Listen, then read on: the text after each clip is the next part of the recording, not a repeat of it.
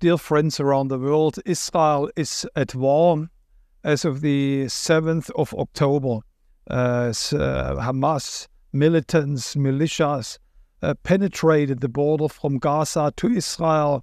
Uh, more than 1,300 people got killed in this vicious terrorist attack. The target of those attacks were mainly not Israeli uh, army forces, but they were targeting squarely in each village they entered women, children, the elderly, and take, took many of them up to 200 hostages over to the Gaza Strip. Israel is going through an enormous crisis at this moment, and Israel urgently needs your prayers. We feel the Lord has called us to call forth a global prayer army to stand with Israel in this time of challenge. The spirit that manifested itself through Hamas is nothing else than the ancient spirit of Amalek that manifested itself through our history. Whenever Israel was at the crossroads of their life, the spirit of Amalek attacked the people of Israel. Amalek is a grandson of Esau, and we read that he inherited from rabbinical sources, he inherited the hatred of his grandfather Esau against the Jewish people.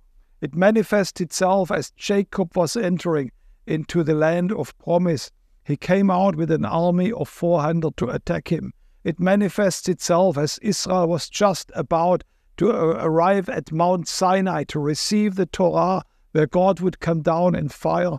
Where the rabbi said that was the moment when Israel became a nation that's when Amalek attacked at Rephidim. It attacked King David when he was just about to become the king of Israel. In, uh, in 1 Samuel chapter 30, it took his women and his children captive, like we witness it today, and it manifested itself in the most outrageous way in the time of Queen Esther, when uh, Haman, a Amalekite king, was deciding to annihilate all Jews that were living in Persia.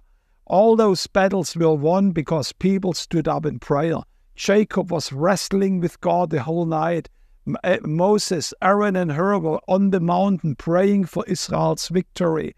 David was seeking the Lord, strengthening himself in the Lord, and was commissioned by the Lord to attack Amalek. And Esther called a three day fast in order to stand with his people, and God gave her uh, the victory. Now I'm calling today the global body of Christ to stand with Israel at this critical moment.